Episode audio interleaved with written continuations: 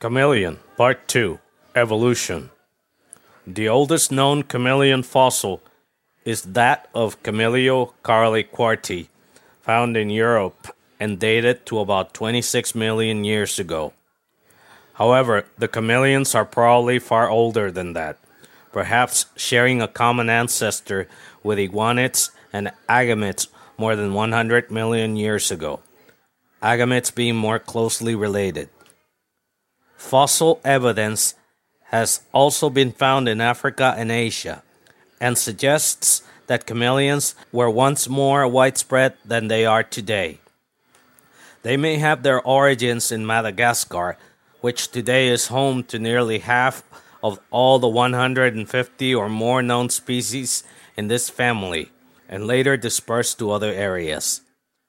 Monophyly of the family is supported by several studies.